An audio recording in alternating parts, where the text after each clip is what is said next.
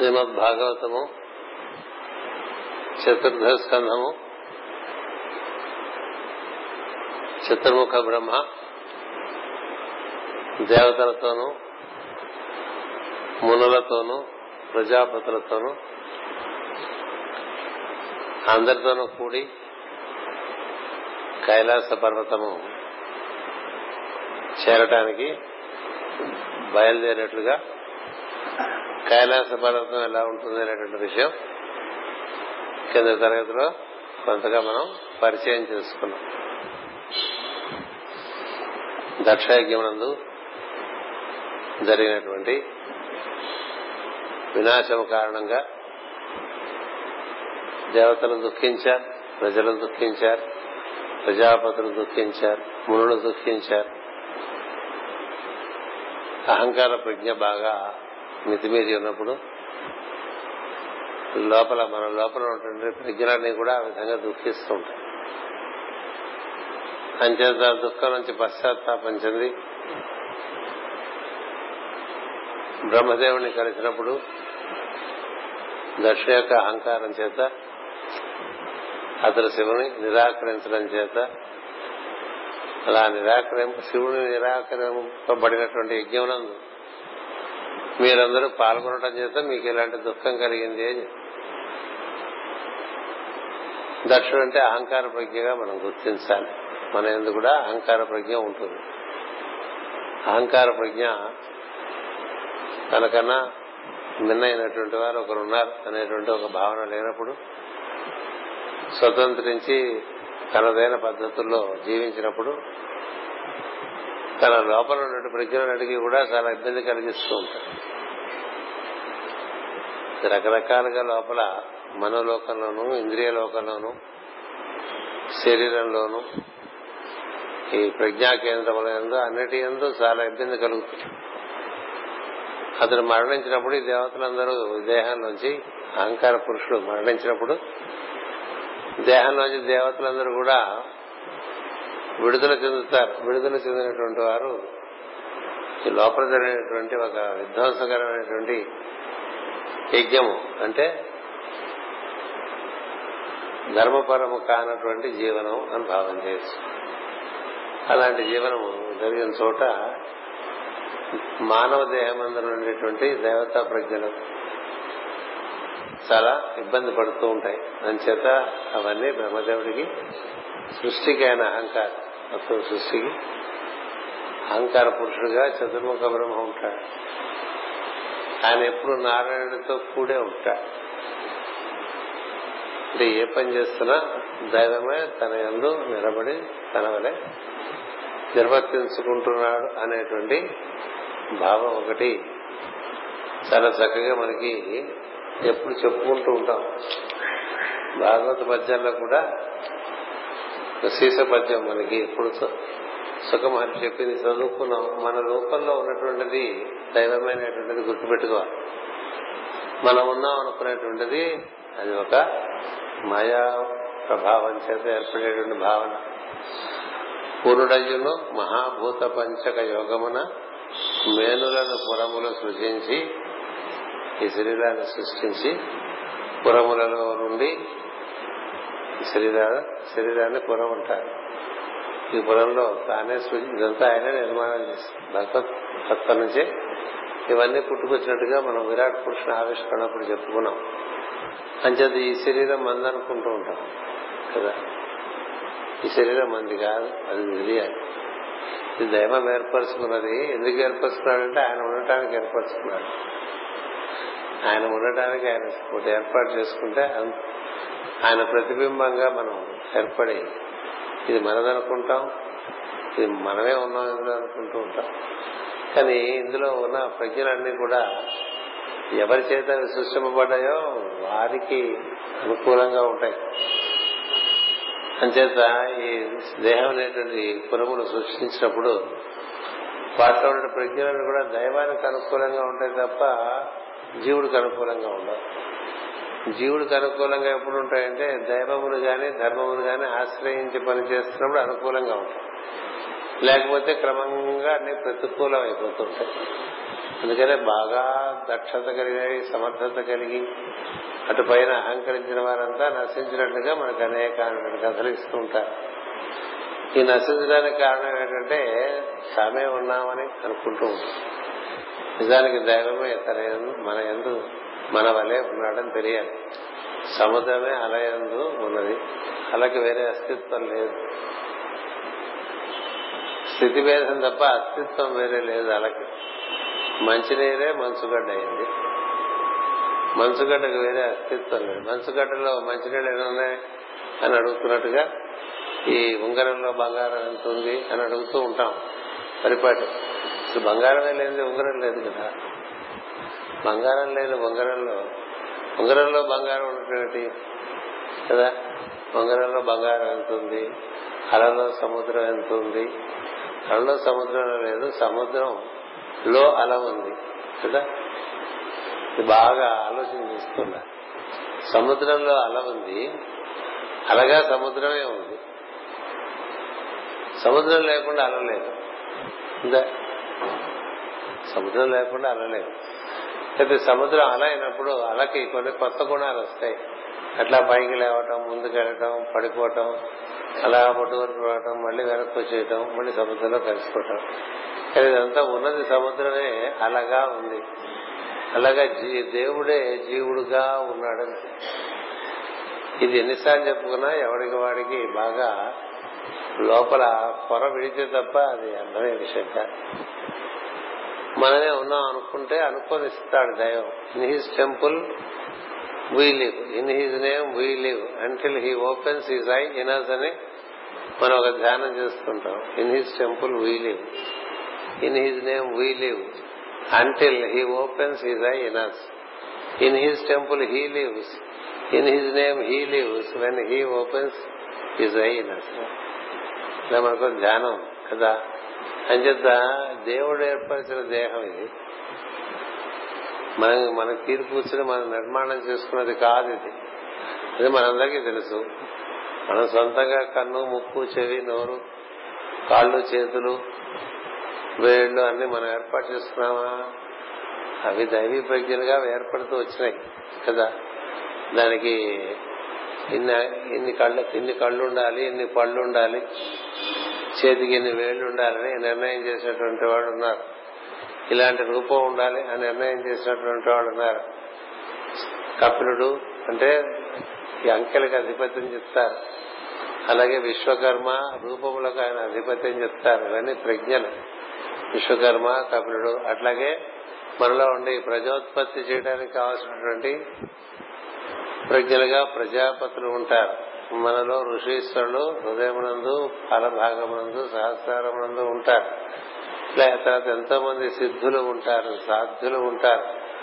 వీరందరూ కలిసి దేహాన్ని నిర్మాణం దైవం యొక్క దైవం నుంచి ఏర్పడిన వాళ్ళే వారందరూ. ఏర్పడిన వాళ్ళు వాళ్ళు ఆయా కార్యక్రమాలు చేస్తే ఈ విధంగా సృష్టి వచ్చింది బయటికి మనం వచ్చాం బయటికి. అందుకని మన శరీరం మందనుకుంటూ ఉంటాం.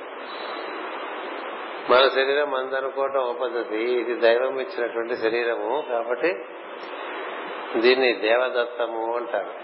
అర్జునుని శంఖము దేవదత్తము అంటారు. ఎందుకు ఆ పేరు పెట్టారంటే నరులకు ఇచ్చిన దేహాలన్నీ కూడా దేవుడు ఇచ్చినది కృష్ణుని శంఖము పాంచజన్యము అంటారు. అంటే తనకు తానుగా సృష్టి చేసుకున్నాడు. పంచభూతాలు సృష్టి చేసుకుని దాని నుంచి ఒక పురం ఏర్పాటు చేసుకుని ఆ పురంలోకి తనకు తానుగా దిగివచ్చేటువంటి వాడు దైవం. అలాంటి పురాలు ఏర్పాటు చేసి అందులో తాను దిగి వచ్చినప్పుడు తన ప్రతిబింబాలుగా జీవుల్ని ఏర్పాటు చేయడం అనేటువంటిది జీవుల కోసం చేస్తాడు. ఈ జీవుడు దైవంతో తాను ఉన్నాను అనేటువంటి భావనలో ఉంటే చాలు. తాను లేను అనేటువంటి భావన సాధ్యమయ్యే పని కాదు. కాకపోతే అతడే తానుగా ఉన్నాను అని తెలియజెప్పడానికే హృదయం ప్రతినిత్యం కొట్టుకుంటూ ఉంటుంది. లేచి నుంచి పడుకునేంత వరకు సోహం సోహం సోహం సోహం సోహం. అని ఎప్పుడు అది అను అనునిత్యం అది స్పందిస్తూనే ఉంటుంది. అది మనం గుర్తు తెచ్చుకోవడం కోసమే ధ్యానాలు. ఎందుకు ధ్యానం అంటే అతడే మనంగా ఉన్నాం కాబట్టి అతడి ప్రతినిధిగా మనం అతని నిధి మనం ప్రతినిధి. అంచేత అతని యొక్క ప్రతినిధిగా మనం అతని యొక్క కార్యం భూమి మీద ఏం చేస్తే మనకు ఆనందం కలుగుతుందో అది చేయాలి. మనకు తోచడం మనం చేయటం మొదలు పెడితే ఈ శరీరం నెమ్మదిగా మనకి ఇబ్బంది పెట్టడం మొదలు పెడుతుంది ఈ శరీరంలో ఉండే దేవతలు మనతో సహకరించడానికి రాలే వాళ్ళు దైవం ఏర్పాటు చేసిన శరీరం కాబట్టి అన్నిటికన్నా సృష్టిలో అత్యంత వైభవోపేతమైన రూపం ఏదే అంటే మానవ రూపమే. మానవ రూపంలో అన్ని లోకములు ఉన్నాయి. మొత్తం సృష్టిలో ఉండే ప్రజ్ఞలన్నీ ఉన్నాయి. అంచేత మానవ రూపం ధరించడం అనేటువంటిది ఒక విశేషం అని ఒక అదృష్టం అని చెప్తారు. అంచేతంటే దేవతలకి ఈ భూమి మీద సంచరించేటువంటి పరిస్థితి లేదు. వాళ్ళు భూమి మీద ఆనలేదు నా కాళ్ళు మోపలేదు మనం వాళ్ళు పైలోకాల్లో తిరుగుతూ ఉంటారు. మనం చక్కగా అభ్యాసం చేస్తే యోగాభ్యాసం పైలోకాల్లో తిరిగేటువంటి పరిస్థితి మనకు.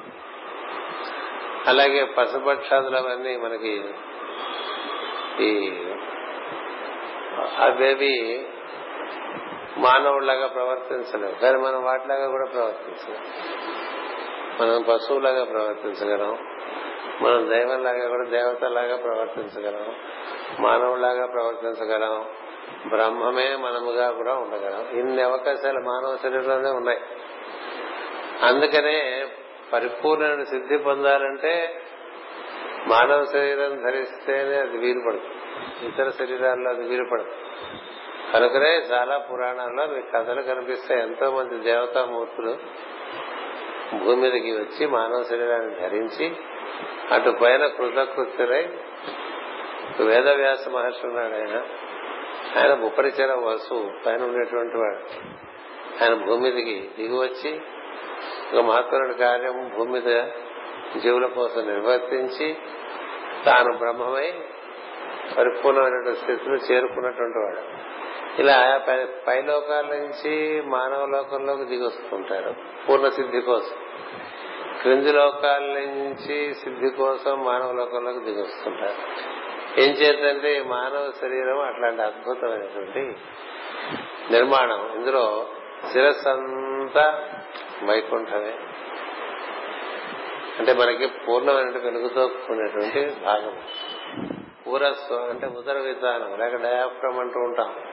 దానికి పైనంతా శక్తి స్వరూపం ఇదంతా శివస్వరూపం అయితే ముఖము. ఉదరం అంతా కూడా శక్తి స్వరూపం. ఉదర విధానం నుంచి కింద భాగం అంతా కూడా పదార్థ స్వరూపం. ప్రజ్ఞ శక్తి పదార్థము. అని మనం చెప్పుకుంటూ ఉంటాం. ఇప్పటి నుంచి దాన్నే మ్యాటర్ ఫోర్స్ కాన్షియస్నెస్ అంటారు. అంచేత ఈ మూడిట్లోనూ మనం సంచరించేటువంటి అవకాశం ఉన్న శరీరం దీనికి లోపల లిఫ్ట్ ఉంది. లోకాల్లో తిరగడానికి. అదే వెన్నెముకలో ఉండేటువంటి సుషుమ్న నాడి. దాంట్లో నుంచే ప్రజ్ఞ ఊర్ధముఖంగా పైకి వెళ్ళవచ్చు అధముఖంగా కిందికి రావచ్చు. ఆ వెళ్ళటం రావటాన్నే కుండలిని చైతన్యం యొక్క ప్రసారం అని చెప్తూ ఉంటారు. అంచేత ఇన్ని అవకాశాలు ఈ శరీరము ఇది మనకి ఇవ్వబడిందని తెలియాలి మందనుకో మనకి ఇవ్వబడిన వస్తువు మనం ఎలా వాడతాం అనే దాంట్లో మన యొక్క సంస్కారం. మనకి మనకి ఇచ్చినవన్నీ కూడా మనం ఎలా వాడతాం అనే దాంట్లో మన సంస్కారం.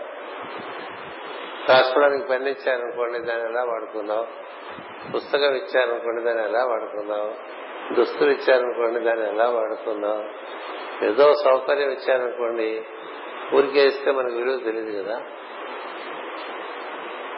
ఊరికేస్తే విలువ తెలియదు అందుకనే మనకి మంది కాదనుకుంటాం ఏది ఈ రోడ్లు బజార్లు అవన్నీ కాదనుకుని కదా పాడు చేసుకుంటాం అంచేత మనకిచ్చింది దానికి దానికి ఖరీదు లేకపోవటం చేత ఇది మనదే అనుకుని మనం ఎలా పడితే అలా వాడుతూ ఉంటాం. కానీ ఇక్కడ ఈ పద్యం ఏం చెప్తుంది? మహాభూత పంచక యోగమున మేనులను పురములు సృజించి పురములలో నుండి పురుష భావమున దీపించు నెప్పుడు ధీర వృత్తి చదువుకుంటూ ఉంటారు రోజు పురుష సూక్తం కదా. పురుష సూక్తం చదువుతున్నప్పుడు మనలో ఉండే దైవం అంటే పురమునందు ప్రవేశించిన దైవాన్ని పురుషుడు అంటారు పురమునందు ప్రవేశించిన దైవాన్ని పురుషుడు అంటారు అతని యొక్క ప్రతిబింబమే మనం. ప్రతిబింబమైన మనం అతని లోపల ఉండే ఆ పురుషుని ఆరాధన చేసుకుంటూ ఉంటాం. బ్రాహ్మణోస్య ముఖమాహి బాహురాజన్యకృత అంటూ ఉంటే అవన్నీ గుర్తు రావాలి. మనలో ఏమేమి పుట్టినాయి ఎప్పుడెప్పుడు ఏమేమి పుట్టినాయి. తస్మాత్ యజ్ఞ సర్వహుత అని చదువుకుంటూ ఉంటాం కదా. ఇందులోనే ఋగ్వేదం పుట్టింది ఇందులోనే యజుర్వేదం పుట్టింది చెప్పాను ఒకసారి. ఇందులోనే సామవేదం ఎట్లా పుట్టింది ఋగ్వేదం పుట్టడం అంటే అలా అనుసూతం సంకల్పాలు మనకు రావటం. అవి భావాలు భాషలు మాటలు చేతల్లోకి దిగిరావు. సామవేదం అంటే లోపల జరుగుతున్నటువంటి ప్రాణాపాన ప్రవృత్తి. యజుర్వేదం అంటే ఈ ప్రాణము ఈ సంకల్పము ఆధారంగా మనం నిర్వర్తించేటువంటి కార్యం. ప్లాన్ ఆఫ్ వర్క్ అంటారు దానివల్ల సిద్ధించేటువంటి వైభవం అంతా కూడా అధర్వవేదం అంటారు. సంకల్పములు ఋగ్వేదము ప్రాణ ప్రవృత్తులు సామవేదము ఈ ప్రాణం ఆధారంగా ప్రాణం ఉసూరుమంటుంటే పనులేం చేయలేం కదా సంకల్పాలున్నా.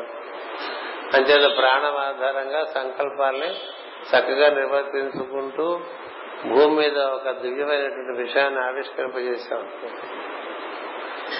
అలాంటి జీవితం వేదమయమైన జీవితం ఏంటి సంకల్పాలు పైనుంచి దిగి వస్తాయి. అది లోక శ్రేయస్సు కోసం దిగి వచ్చే సంకల్పాలుగా ఉంటాయి. వాటికి మనం సమర్పణ చెంది వాటిని నిర్వర్తించుకోవడం అనేది మార్గం. దానికి కావాల్సిన ప్రాతిపదిక అంతా ఇందులో ఉంటుంది. అంతే దీనిలో ఉండే పురుషున్నాడే ఈ పురుషుడు ఎప్పుడు చాలా వెలుగుతో కూడి ఉంటాడు. అందుకనే భాగవతంలో ఎప్పుడు మీకు విష్ణు ఆరాధన చెప్పినా ఈ లోపల ఆ విష్ణువు దర్శనం చేస్తూ ఆరాధన చేయమని చెప్తారు. ఇప్పుడు మనం విష్ణు సహస్రనామం చదువుతున్నాం అనుకోండి వెయ్యి నామాలు.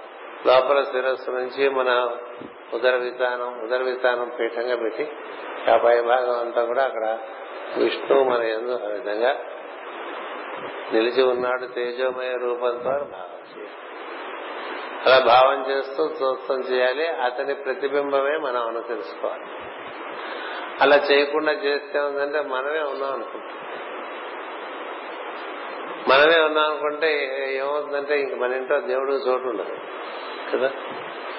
అందుకనే ఇల్లు కట్టుకునే వాళ్ళు ఇల్లంతా దేవుడిది అనుకోవాలి తప్ప అందులో మూల గూడు పెట్టి ఇంత గూడు పెట్టి అందులో దీపం పెట్టి ఇక్కడ దేవుడు మిగతా అంతా మేమే అంటూ ఉంటాం కదా. మిగతా అంతా మేమే అంటే మొత్తం దేవుడిదే కదా. అంచేత మొత్తం అంతా మన మనకి మన బయట ఇల్లు లోపల ఇల్లు అన్ని కూడా దైవమునవే అని తెలిసి ఉంటే అప్పుడు మనకి చక్కని అనుభూతి అవుతుంది. ఎందుకంటే మనకి శ్రీకృష్ణ పదహారేళ్ళ కుర్రవాడిలాగా ఉంటాడు ఎప్పుడో అని చెప్తాం. శ్రీరాముడు పదహారేళ్ళ కుర్రవాడిగా ఉంటాడు ఎప్పుడో అని చెప్తాం. అమ్మవారు షోడశి అని చెప్పుకుంటూ ఉంటాం. పదహారు కళలతో ఉంటాయి. చంద్రుడికి పదహారు కళలు ఉన్నాయి. చేతంటే పద్నాలుగు తిథులు పౌర్ణమి అమావాస్య. ఈ పదహారు కళలతో మన లోపల ఉండేటువంటి దైవాన్ని మనం స్త్రీ రూపంలోనూ పురుష రూపంలోనో తేజ రూపంలోనూ ఆరాధన చేసుకుంటూ ఉండాలి. అలా ఆరాధన చేసుకుంటే ఏం జరుగుతుందంటే పంచభూతములను పదనొకండి ఇంద్రియములు ప్రకాశింపించి భూరి మహిమ షోడశాత్మకుడన్న శోభిల్లి జీవత్వ నృత్త వినోదము నెలపుతుండు తానే జీవుడుగా ఇదంతా వినోదం నిలిపిస్తూ ఉంటాడు. అంటే తన లోపల ఉండేటువంటి షోడశాత్మకుడు ఎట్లా ఉన్నాడంటే ఐదు కంద్రియ కర్మేంద్రియములు ఐదు జ్ఞానేంద్రియములు అటుపైన ఐదు తన్మాత్రలు కదా? పంచభూతములు వీటన్నిటి రూపంలోనూ దాని. మనకేం చెప్తారంటే దశేంద్రియములు కర్మేంద్రియములు జ్ఞానేంద్రియములు.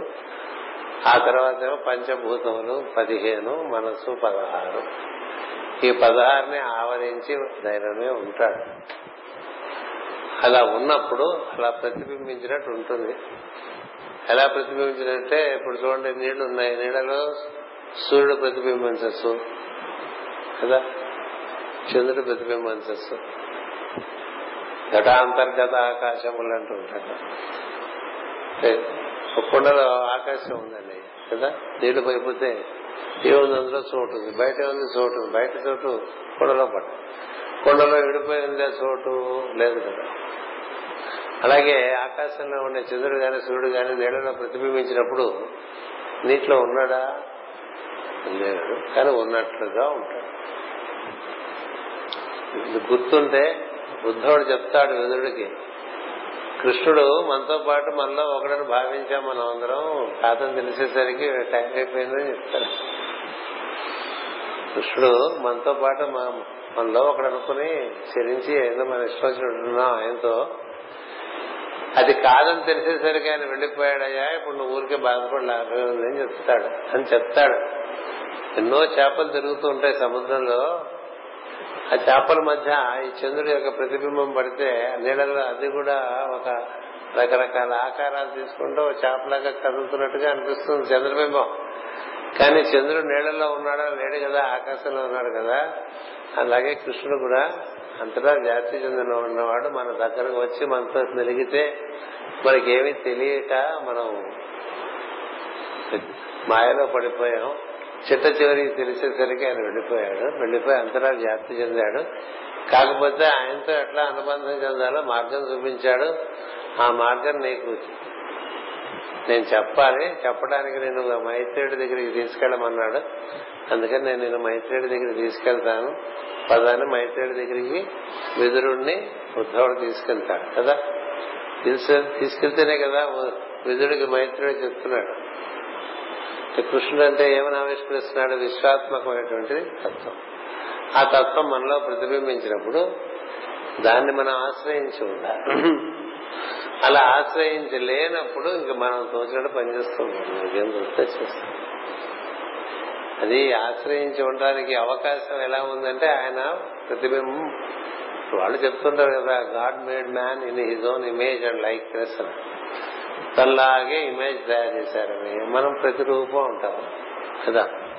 కాబట్టి ఈ ప్రతిరూపమైన మనం మన అసలుతో ప్రతినిత్యం ముడిపడి అతడే నేనున్న భావనతో అతడు మన ఎందు మన తండ్రి వలె ఉన్నాడనో అయితే మన అన్నగారి వలె ఉన్నారనో భావిస్తాం. అలా భావిస్తే మన తమ్ముడు మన మాట వింటట. ఎవరు? మన స్వభావం. ముగ్గురు అన్నదమ్ములని చెప్తారండి సుపర్ణ సూక్తంలో. అసలు రాశారు చక్కటి వివరణ. సుపర్ణ ముగ్గురు అన్నదమ్ములు. ఒక అన్నగారు శాశ్వతుడు రెండో అన్నగారు రెండో సోదరుడు. ఆయన ప్రతిబింబం. ఆయనకొక ఛాయా రూపం మూడు రూపాలు. అంటే మనం ఉన్నాం. మన తమ్ముడు మన స్వభావం. మనకు అన్నగారు ఉన్నారు ఆయన మనలో ఉండే దైవం. మనలో ఉండే దైవంతో మనం కూడి ఉన్నాం అనుకోండి మన స్వభావం క్రమంగా దైవంతో కూడి ఉన్న జీవుడి నుంచి దైవ స్వభావమే పనిచేస్తుంది. వీడు దేవుడితో ఉన్నాడు కాబట్టి దైవీ స్వభావం వీడి నుంచి ప్రసరిస్తూ ఉండి స్వభావం కూడా దైవీ స్వభావంగా ఉంటుంది. అలా లేదనుకోండి ఇంకో రకంగా ఉంటుంది.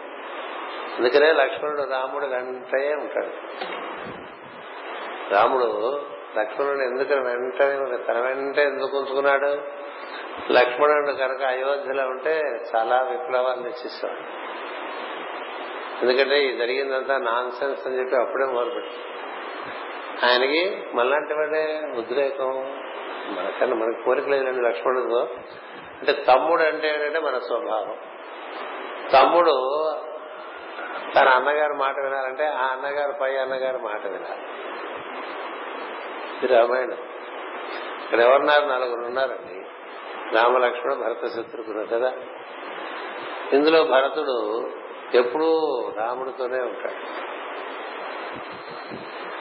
లోపల మనస వాచ కర్మణ రాముడితోనే ఉంటాడు. అందుకనే భరతుడు మహాభక్తుడు రాముడు. అందుచేతనే ఆంజనేయుని పొగిడేప్పుడు నువ్వు నాకు భరతుడితో సమానమైన సోదరుడు అంటాడు.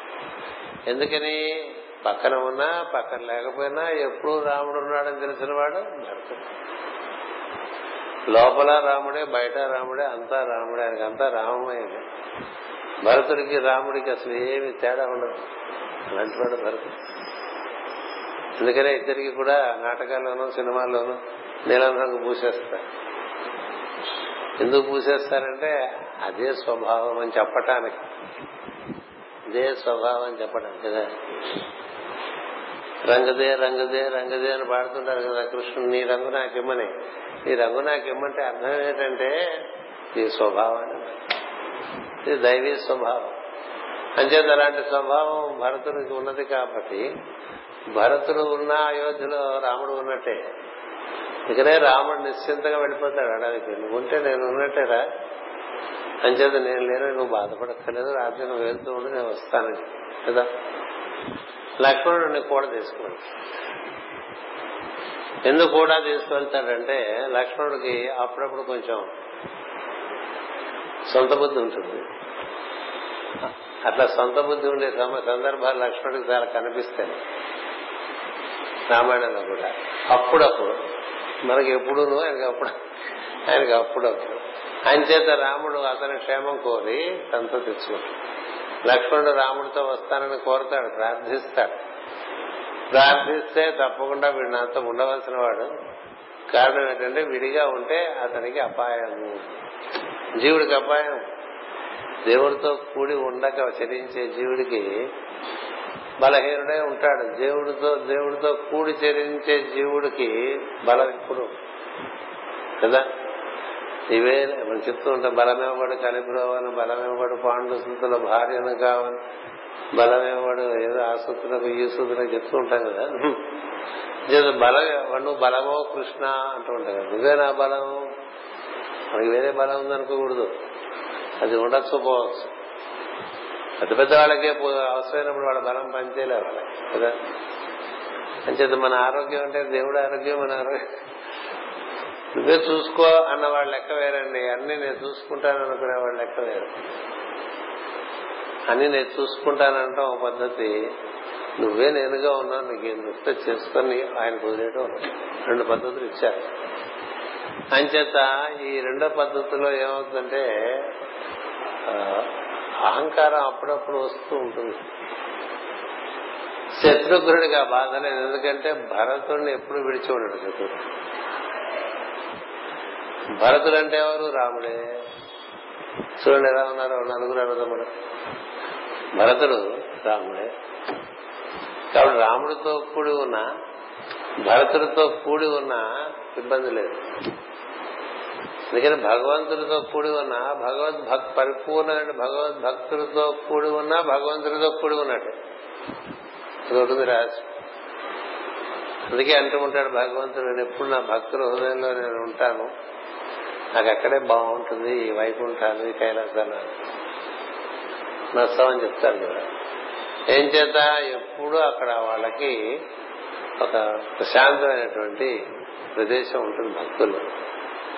అంచేత ఆ విధంగా మనం ఎందుకు ఇదంతా చెప్తున్నానంటే మనకి దక్షుడి పరిస్థితి మనకి ఎప్పుడు కలుగుతూ ఉంటుంది. దక్షుడు సంహరింపబడ్డాడు. మృత్యు వచ్చింది. మృత్యువు రావటం వల్ల బాగా అహంకరించాడు మనం అంత అహంకరించలేం కూడా. కొంచెం భయం వస్తే వెంటనే పరిగెడతాం. గుడికో గురువు గారి దగ్గరకో పరిగెట్టేస్తాం కదా. ఆయన మొత్తం అంతా ధిక్కరించిన వాడు ఆయన. అంచేత అక్కడ దేవతలు బాగా బాధపడతారు మృత్యు ఆసనం అయినప్పుడు దేహంలో ఉండే దేవతలు బాధపడతారు. ఎందుకు బాధపడతారు? వీడు కనుక ఆయన్నే ఆశ్రయించి ఉంటే వీడికి సావు అనే దరిద్రం ఉండేది కాదు కదా. ఈ మృత్యు అనేటువంటిది నిజానికి లేదు. ఎప్పుడు ఉందంటే మనం వేరే ఉన్నాం అనుకున్నప్పుడు ఉంది. మనం లేవు అదే మనంగా ఉన్నాం అని తెలిసిన వాడికి మృత్యు లేదు. సముద్రంకి మృత్యు లేదండి అలాగే మృత్యు ఉందండి. కదా? నేను అలానో అనుకున్నది అనుకోండి సముద్రంలో ఉండేటువంటి నీరు. అలాగే మృత్యు ఉంది. సముద్రానికి సముద్రం లాంటి వాడే దైవము అల లాంటి వాళ్ళ మనం. సో మన ఐడెంటిటీ ఎలా పెట్టాలి? సముద్రమే అలా అన్నట్టుగా అతడే నేను. అతడు శాశ్వతుడు అతడు సర్వవ్యాపి.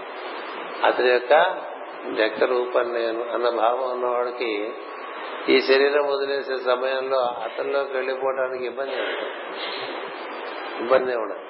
ఎందుకని? భావన అదే కదా. అతడే తానుగా వచ్చాడు తాత్కాలికంగా. తాను ఎప్పుడు అతనిలో ఉంటాడు. తాను శాశ్వతుడిగా దైవమునందు ఉంటాడు. తాను తాత్కాలికంగా ఒక రూపంలోకి వచ్చి కొన్ని కొన్ని కార్యక్రమాలు నిర్వర్తించి మళ్ళీ తనలో అతనిలోకి వెళ్ళిపోతాడు అని గుర్తుంది అనుకోండి ఇంకా బాధ ఉందండి ఏదైనా ఊరు వెళ్తే మనం ఒక మూడు రోజులు ఉండడానికి వెళ్ళాం. అనుకోండి మనకు గుర్తుంటుందిగా మూడు రోజుల్లో మళ్ళీ మన ఊరు వెళ్ళిపోవాలి ఉంటుందా ఉండదా? అలా ఇది కూడా ఊరే పురం ఉన్నారు కదా. ఇందులోకి వచ్చిన వాడికి ఇందులోంచి వెళ్ళిపోవాలనేది గుర్తుంటే ఇబ్బంది లేదు. ఇందులో శాశ్వతంగా ఉంటాం అనుకుని ప్రణాళికలు వేసుకుంటే అవన్నీ ఇబ్బంది ఎందుకంటే ఉండలేము కాబట్టి. అంతేగా? మూడు మనకి చాలా వేదాంతం పాటలు ఉన్నాయి పద్యాలు ఉన్నాయి కూలి రాగాలు ఉన్నాయి పల్లెటూరులో కూడా పాడుకుంటూ ఉంటారు కదా. అంచేత ఇది ఒక ఒక మజిలి. జీవితమే పెద్ద ప్రయాణంలో కొన్ని కొన్ని మజిలీలు ఉంటాయి. అన్ని దాటిపోతూ ఉంటాం. ఎక్కడికి వచ్చావో అక్కడ వెళ్ళిపోవాలి కదా. ఎచ్చట పుట్టే నచ్చటికి నేకుట నైజము ప్రాణికోటికి అన్నాడు పుట్టిన చోటుకి వెళ్ళాలి కదా. ఎక్కడి నుంచి వచ్చాం అక్కడికి వెళ్ళాలి కదా. కొన్ని కొన్ని స్టేషన్లో ఎక్కువసేపు ఉండిపోతాం. కదా? ఇప్పుడు ఇందులో ఎప్పుడు ఉండిపోవనేటువంటిది గుర్తున్నటువంటి వాడు వాడు చేసే పనులు తీరు వేరే. మనం ఇక్కడే ఎప్పుడు ఉండిపోతాం అనుకునే వాడు చేసే పనుల తీరే వేరే ఉంటుంది. ఎందుకంటే ఇక్కడ మనం చేసినది నుంచి వచ్చేటువంటి సువాసనలు మన వెంట వస్తాయి. ఇక్కడ మనం చేసిన పనుల్లోంచి పుట్టిన దుర్వాసనలు కూడా మన వెంట వస్తాయి. అంచేత సువాసనలు పెంచుకుంటూ పోవటం ఒక పద్ధతి. దుర్వాసనలు పెంచుకుంటూ పోవటం ఒక పద్ధతి. రెండు పద్ధతులు. అన్ని ఛాయస్ మనకి ఇచ్చాడండి. పెద్దాంట్లో దాంట్లో కూడా జీవుని సర్వ స్వతంత్రుడుగా ఏర్పాటు చేశాడు ఎలా నిర్వర్తించుకుంటాం అనేటువంటిది మనకే వదిలేశాడు మనకి బుద్ధి ఏర్పాటు చేశాడు ఆలోచన శక్తిని ఇచ్చాడు అంచేత ఇలా ఉండటం చేత దాన్ని చక్కగా వినియోగించుకుంటే ఓ పద్ధతి.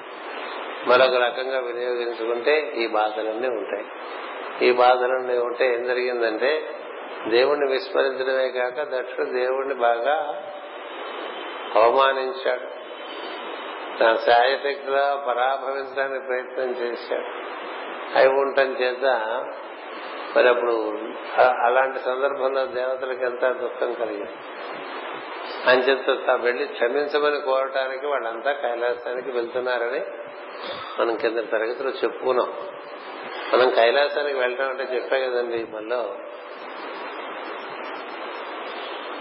ఇక్కడ చేరటం కైలాసం.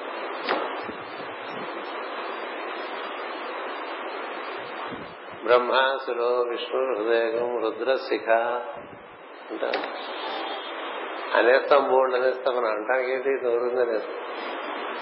కదా? అంటే ఆయన రుద్రుడు ఆయనే శంకరుడు. ఆయనలో ఎంత కోపం ఉందో అంత ప్రశాంతం అది గొప్ప విషయం. పరమశాంతమూర్తికి కోపం వస్తే చాలా ఎక్కువ గొడవ అయిపోతుంది.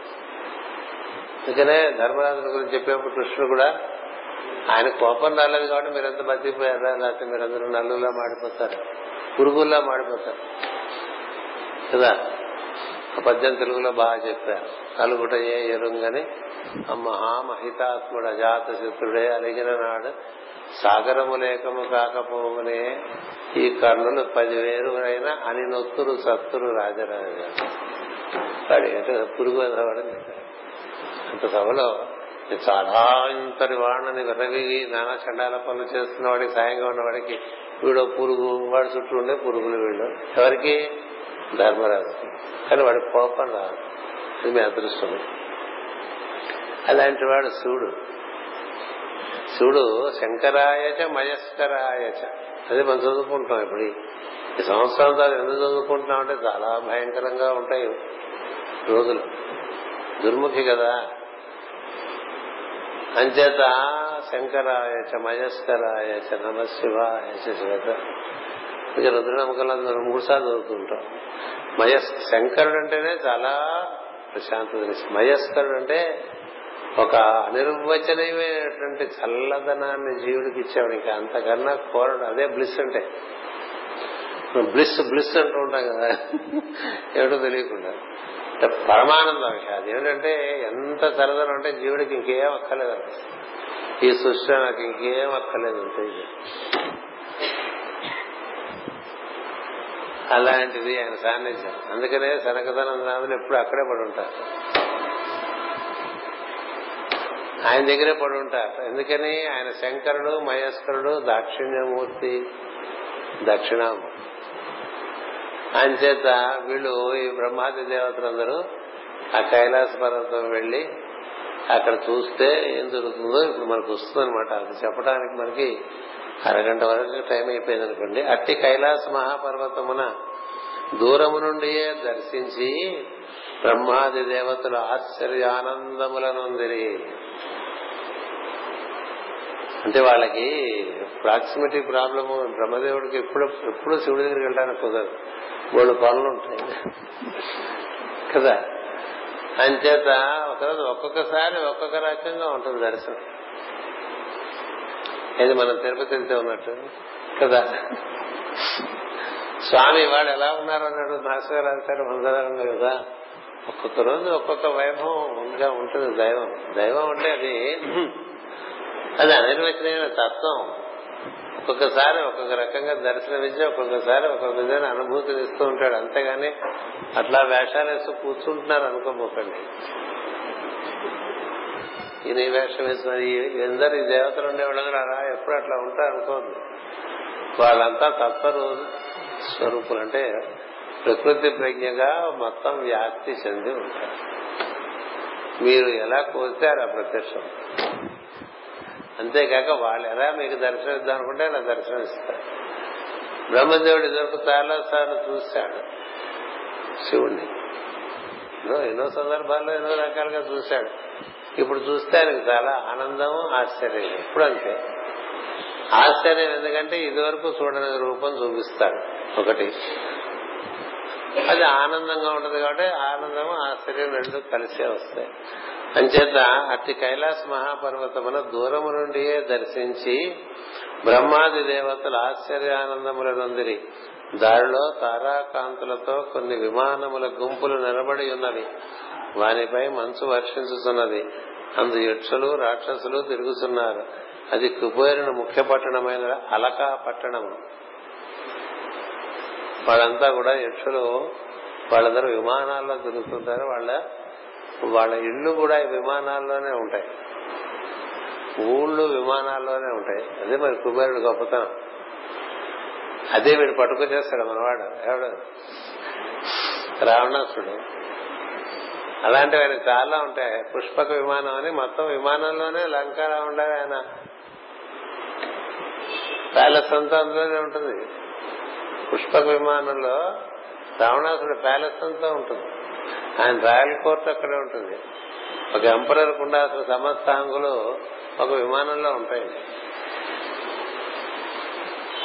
అంటే మనకి ఇప్పుడు ఢిల్లీలో పార్లమెంటు ఓ రాష్ట్రపతి భవన్ ఓ ప్రైమ్ మినిస్టర్స్ హౌస్ సెక్రటేరియట్స్ ఇవన్నీ ఒక విమానంలో ఉన్నాయని కూడా ఎలా ఉంటుంది అలా అవన్నీ అక్కడ తిరుగుతున్నాయి. ఎందుకంటే శివ దర్శనం చేసుకుంటాడు కుబేరుడికి శివభక్తుడు. అందుకే కదా శివుణ్ణి ఆరాధన చేస్తుంటే శివుడు ఏం చేస్తాడో తెలుసా? సంపదలు ఇస్తూ ఉంటాడు. రానివ్వడు ఇవి దేవతలందరూ ఏంటంటే వాళ్ళు బాగా పండని అసలు ఇప్పుడు చూసుకుందాం అనుకుంటారు. వస్తే న్యూసెన్స్ వస్తా వస్తా వస్తాను ప్రతివాడిని వాళ్ళు రానివ్వరండి. అందుకని ఏం చేస్తాడంటే శివుడు ఉన్నదంతా సంపదలు ఇచ్చేస్తుంటాడు. అందరూ ఏమైనా పడి అక్కడ పడి ఉంటాడు కుబేరుడు శివునికి అత్యంత ప్రీతిపాత్రైనటువంటి శిష్యుడు మిత్రుడు అయి ఉండటం ఆయన ఎప్పుడు అక్కడే తిరుగుతుంటాడు. కుబేర స్థానం ఉత్తరం. అయి ఉండటం చేత ఆయన ఎప్పుడు అక్కడే తిరుగుతూ ఉంటాడు. అంచేత అలకా పట్టణం ఉందట. ఆ నగరం అందరి బాహ్య ప్రదేశమున విష్ణుమూర్తిని దర్శించింది అక్కడ విష్ణువుని దర్శించట. ఇది కుబేరుడి యొక్క అంటే వైభవాలకి ఈయన తేజస్సుకు ఆయన అలా మన ఋషులు వర్ణించారు. ఒకటే రెండు రకాలుగా పనిచేస్తుంది.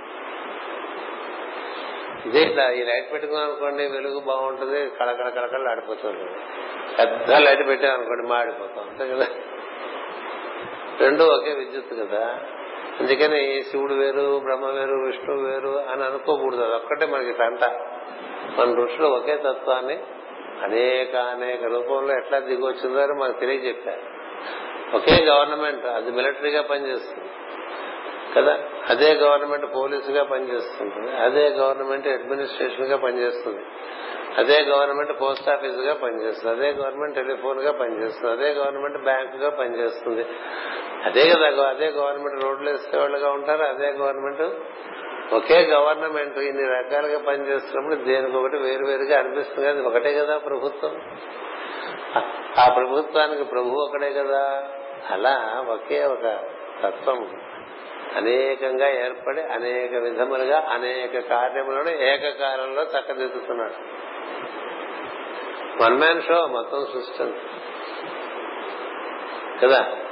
డెమోక్రసీ డెమోక్రసీ అంటే డెమోక్రసీ వన్ మ్యాన్ షో వాళ్ళందరికీ స్వతంత్రత ఇస్తాడు తేడా పడితే ఈయన సర్దుతూ ఉంటాడు. అంచేత వాళ్ళ వరకు డెమోక్రసీ ఉంటుంది. బట్ అల్టిమేట్గా ఆటోక్రసీ కదా? ఏం చేత? పొరపాటు జరిగితే ఆయన దిగుతాడు. అంచేత ఇక్కడ ఒక పక్క విష్ణువుగా గోచరించాడు ఇది కనిపించాడు అక్కడ. అతని పాదముల నుండి ప్రవహించుతున్న గంగ ఆ దేవతల మార్గాయాసమును పోగొట్టాను. గంగ అంటే చాలాసార్లు చెప్పాను మనకి పాలభాగం నుంచి ఇది శిరస్సు నుంచి ప్రవహించేటువంటి బ్రహ్మదండం ద్వారా ఇట్లా అధోముఖంగా సుషమ నాడి ద్వారా ప్రవహించేటువంటి ప్రజ్ఞని అది అధోముఖంగా ప్రవహిస్తూ ఉంటుంది ఊర్ధముఖంగా ప్రవహిస్తుంది గమ్ అంటే గమనము అని అర్థం. ఒక గమ్ అవరోహణ క్రమంలో ఉంటుంది. మరొక గమ్ ఆరోహణ క్రమంలో ఉంటుంది. అందుకని గమ్గా. గంగకి అర్థం అలా చెప్పారు. అంటే ఆరోహణ అవరోహణ క్రమము గల ప్రవాహము అని చెప్పేదాన్ని గంగా అంటారు. అంచేత ఆ గంగలో స్నానం చేయటం అంటే సుషుమ్న నాడిలోకి వెళ్ళిపోతే ఎవరికైనా మనమైనా హృదయంలో సుషుమ్న నాడులో ప్రవేశిస్తే ఇంకేం అక్కర్లేదు అనిపిస్తుంది బయటకు వస్తే ఎలా ఉంటుంది తెలుసా? ఇవన్నీ ఎందుకు అనిపిస్తుంది? ఈ భాగవతం క్లాస్ చెప్పాలా? ఇట్లా వర్షం పడుతున్నా చెప్తాడైనా ఇలా అనిపిస్తుంది కదా. గురువులు మెరుపులు ఇప్పుడు ఎట్లా వెళ్తాం మనం? అయినప్పటికీ ఆయన ఆపడు చెప్తాడు ఇలా అనుకుంటూ ఉండొచ్చు కదా. లేకపోతే నేనే అనుకోవచ్చు కదా ఏమిటి ఈ టైంలో వీళ్ళందరినీ బాధపడి మనం భాగవతం ఏం చెప్పాలి అనిపిస్తుంది ఎందుకు ఇలా అనిపిస్తుంది? బయట ఉంటాం కాబట్టి. ఇది ఆ లోపల ఒంటి స్తంభం మేడం చెప్తూ ఉంటానే అందులో ఉన్నప్పుడు మన ఆలోచనలు వేరండి. దాంట్లోంచి బయటికి రాగానే ఆలోచనలు వేరు. మంచి దైవీ పరమైన భావనలో ఉన్నప్పుడు ఇలా ఎప్పుడు మనం ఇది ఎన్నెన్నో ఆలోచనలు వచ్చేస్తే ఇట్లా తెల్లవారుతాం నాలుగింటికి లేవాలి. మనం ఏదో అది చేసేయాలి ఇది చేసేయాలి బోళ్ళు అనిపిస్తాయి కదా. అందులోంచి బయటకు వచ్చిన తర్వాత ఎందుకలా అనుకున్నావా అనిపిస్తాయి. అదేదో మనకి ఒక ఫిట్ ఆఫ్ ఎమోషన్ అట్లా అనుభవించి అనిపించింది అనిపిస్తుంది. కానీ మళ్ళీ అందులోకి వెళ్తే ఇది సత్యం కదా ఎందుకలా అయిపోతున్నామని అనిపిస్తుంది. తమాషా. లోపలికి వస్తే ఒక రకంగా ఉంటుంది మన భావ పరంపర. బయట తిరుగుతుంటే ఇంకో రకంగా ఉంటుంది భావపరం అందుకని మాటి మాటికి లోపలికి రావటం అనేటువంటి కార్యక్రమం చేసిన వారికి క్రమంగా తను ఊర్ధముఖం చెందేటువంటి భావపరం భావ పరంపరలో తను ప్రవేశించేటువంటి అవకాశం వస్తుంది. అంచేత ఈ గంగలో స్నానం చేశారు వీళ్ళందా అంటే ఏంటంటే అంటే బ్రహ్మకపాలం ఉంటుంది చూసారా? ఉంటుంది అక్కడికి మునిగితే ఇంకంతా అయిపోయినట్టే చెప్తారు కదా. మోక్షమే చెప్తారు కదా? బ్రహ్మకపాలంలో స్నానం చేశారా? అగ్గిడి తదినాలు పెట్టి ఏవో పిచ్చి పిచ్చి పనులు చేస్తున్నారు. ఎన్ని చేసినా నీ భావ పరంపరలో ఉండేటువంటి పరిశుద్ధత పట్టే నీకు విడుదల తప్ప దేని నుంచి విడుదలంటే నీకుండే భావ పరంపరలు నుండే కదా? ఆయన చేత భావ పరంపరలు ఎప్పుడూ ఇటు వస్తే ఇలా ఉంటాయి. ఎప్పుడు కూడా అట్నుంచి ఇదేం పట్టడం కదా? అంటే మనం మార్కెట్కి వెళ్తే మార్కెట్ మైండ్ అయిపోతుంది. మార్కెట్లోకి వెళ్ళినా ప్రేయర్ మైండ్ ఉందనుకోండి ఎక్కడైనా తిరగచ్చు మార్కెట్లోకి వెళ్ళొచ్చు సినిమా హాల్లోకి వెళ్ళొచ్చు హోటల్కి వెళ్ళొచ్చు బీచ్కి వెళ్ళొచ్చు మిక్సర్ తినొచ్చు ఏమైనా చేస్తు భావన ఉన్నప్పుడు అందులో ఉంటూ ఇవన్నీ చేసుకుంటున్నాం అనుకో ఇబ్బంది లేదు. వీళ్ళందరికీ ఇలా దెబ్బతిన్న వాళ్ళందరూ ఒకసారి స్నానం చేస్తే వాళ్ళకి చాలా ఆనందం వచ్చేసింది చూడండి. ఆయాసం పోయిందిట. వారు పురోగమించి పర్వతారోహణము చేయుచుండగా నంద అలకనంద అన్న రెండు నదులను దర్శించింది. ఎక్కడున్నాయి నంద అలకనంద? మనకి మన కైలాసంలో ఇక్కడ ఉన్నాయని మనం చెప్పుకుంటూ ఉంటాం. అసలు కైలాసం ఉంటుంది మన లోపల. మనకి వాళ్ళ అలకనంద వచ్చింది. భాగవతం వింటానికి శ్రీకాకుళం నుంచి. చూడండి మనకి ఇక్కడ అలకనంద వచ్చింది. లేదంటే ఆవిడ వచ్చిందని మనం చెప్పామో? లేదు కదా. ఇది వస్తుందని ఆవిడ వచ్చిందా? కాదు కదా.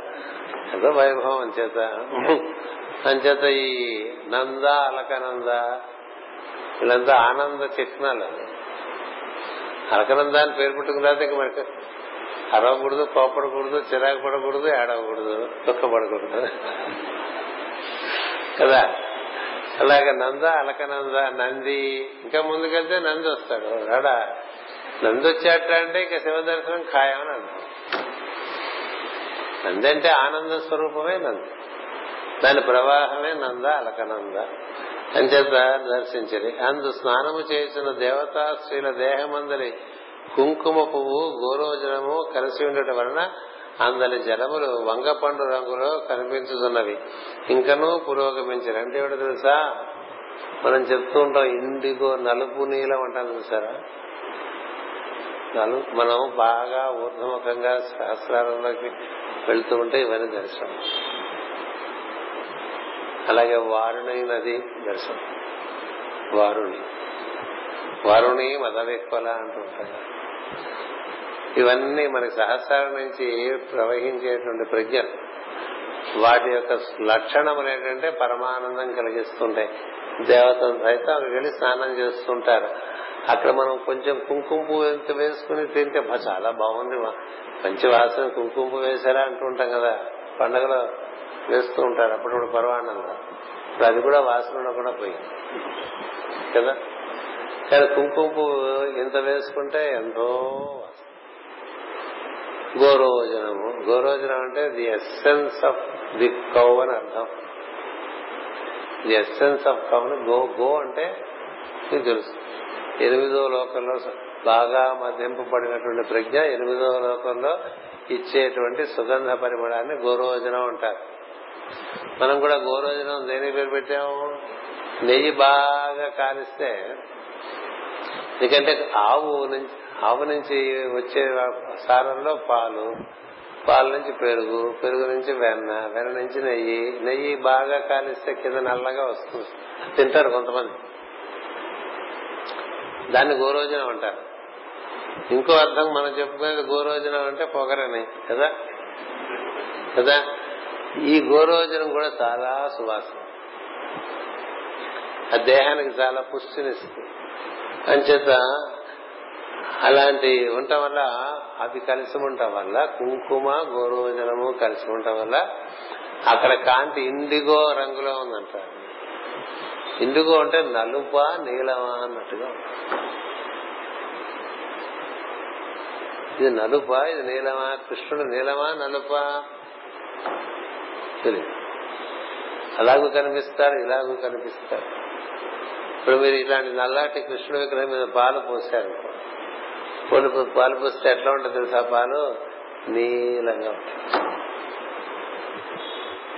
ఏం చేద్దంటే నలుపు నీలానికి పెద్ద తేడా నలిపే నిజానికి తెలుపుకి ప్రతిరూపం అని చెప్తారు అంచేత అక్కడ వాళ్ళకి కనిపించినవి. ఇంకనూ పురోగమించినవి. అడవి ఏనుగులు తుమ్ముకొనడం వల్ల విరిగిపడిగిన మంచి గంధము కమ్మల నుండి చిక్కని పచ్చని గంధపు వాసనలు గాలిలో ప్రయాణము చేస్తున్నవి అంటే సుగంధములు సుగంధములు చెప్పగా కిందసారి చెప్పగా ఆయన సుగంధ స్వరూపుడు శివుడు. చూడొస్తున్నట్టు అంటే ముందు సుగంధం చాలా సుగంధం. దాన్ని బట్టే శివభక్తులకు వచ్చాడు స్వామి అని తెలుస్తున్న తర్వాత కనిపిస్తాడు. సద్యోజాతాయ వై నమో నమ సద్యోజాతం ప్రపద్య అది చాలా అద్భుతమైన నామం. సద్యోజాతం. సద్యోజాతం అంటే అప్పటికప్పుడు పుట్టేవాడు అంటే అంతలా వ్యాప్తి చెంది ఉంటాడు. అవసరమైతే అప్పటికప్పుడు పుడతాడు. సద్యోజాతం ప్రపద్యామి. అంటే నేను సద్యోజాతిని అప్పటికప్పుడు పుట్టుకొచ్చేటువంటి దైవం లైక్ ఎలక్ట్రికల్ మేనిఫెస్టేషన్ అతన్ని శరణ వేడుతున్నాను అని చెప్తున్నాం సంస్కృతంలో చదువుకోవడం వల్ల చాలా విషయాలు మనకు తెలియదు ఒక్కటే చదువుకుని కళ్ళు మూసుకుంటే చాలు అని అడిగితే సజోజాతం ప్రపద్య అని లోపలికి వెళ్ళిపోయామనుకో లోపల ఈ శిరస్సు పై నుంచి ఈ మూలాధారం కింద వరకు ఒకే తేజోమయ లింగం ఉంది. తేజస్సే ఇలా ఉంటే లింగం ఉంటారు దానికి ముక్కు చెవు తలకాయన్ని ఏర్పాటు చేస్తే విష్ణు అంటారు. గుడ్డ అయితే విరాట్ శివుడు అండి విరాట్ అనే గుడ్డు శివుడు. అది విచ్చుకుంటే విష్ణు అంటారు. విరాట్ పురుషుడు అంటే విష్ణువు విరాట్ అనేటువంటి గుడ్డు అంటే శివుడు అంతే. ఒకటి manifest another is unmanifest one is potential the other is manifested అంచేత ఈ సుగంధం ఆయన దిగుతున్నాడంటే కనబడతాట అంటే ఈ సుగంధం వచ్చిందంటే ఇంక ఆయన కనబడతాడని గ్యారంటీ అయిపోతుంది. అంతకుముందు నంద అలకనంద ఇందుగో రంగు కుంకుమ పువ్వు వాసన గోరోజన వాసన మనం ఇంకా ప్రాకారాల్లోకి వెళ్తున్నట్టు. మనలోనే ఇవన్నీ. ఈ కైలాసం అంటే అక్కడ ఏదో మౌంట్ కైలాసం. అలా అనుకోపోకండి. మన గొప్పది మన భాగమైన యొక్క గొప్పతనం ఏంటంటే అన్ని మనలోనే. సరదాగా చూసేస్తే చూసి రావచ్చు తప్పులేదు.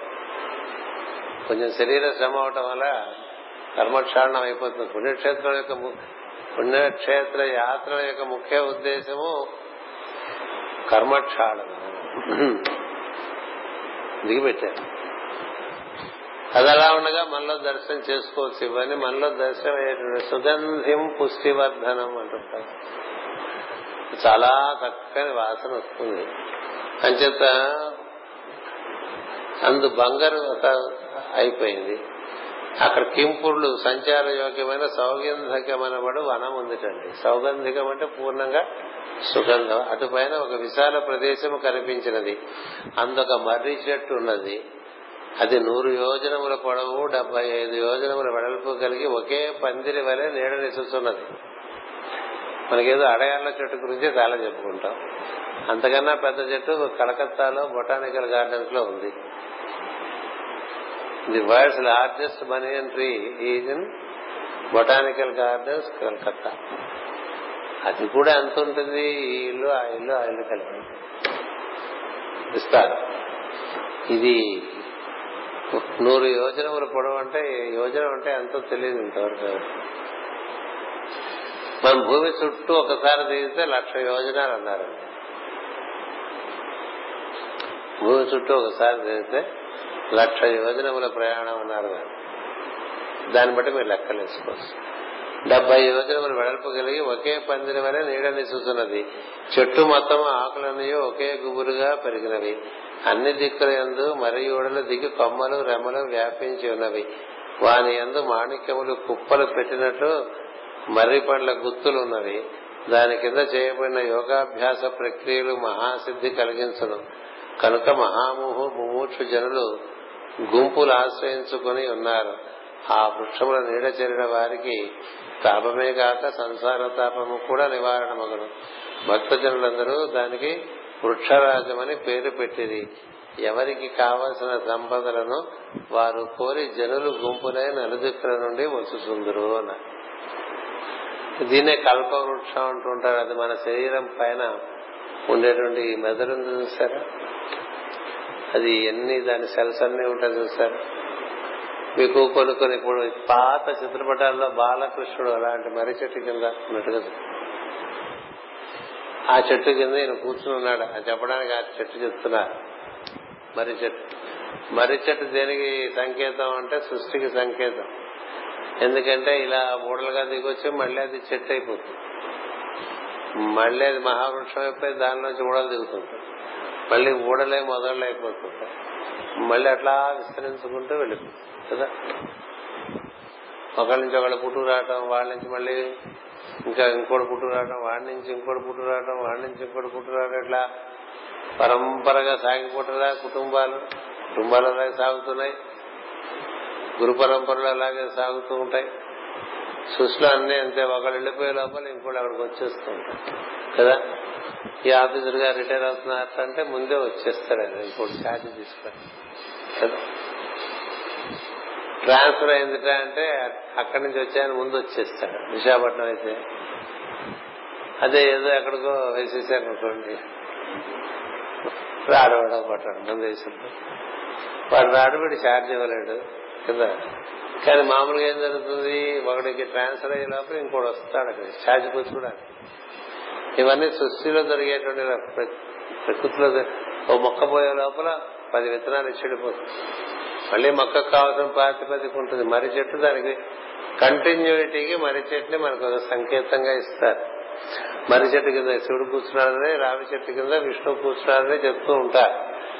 మర్రి చెట్టు శివతత్వం అని రావి చెట్టు విష్ణుతత్వం అని చెప్తూ ఉంటారు. అంచేత ఈ మర్రి చెట్టు పళ్ళు కూడా చాలా అంటే చాలా పుష్టిగా ఉంటుంది.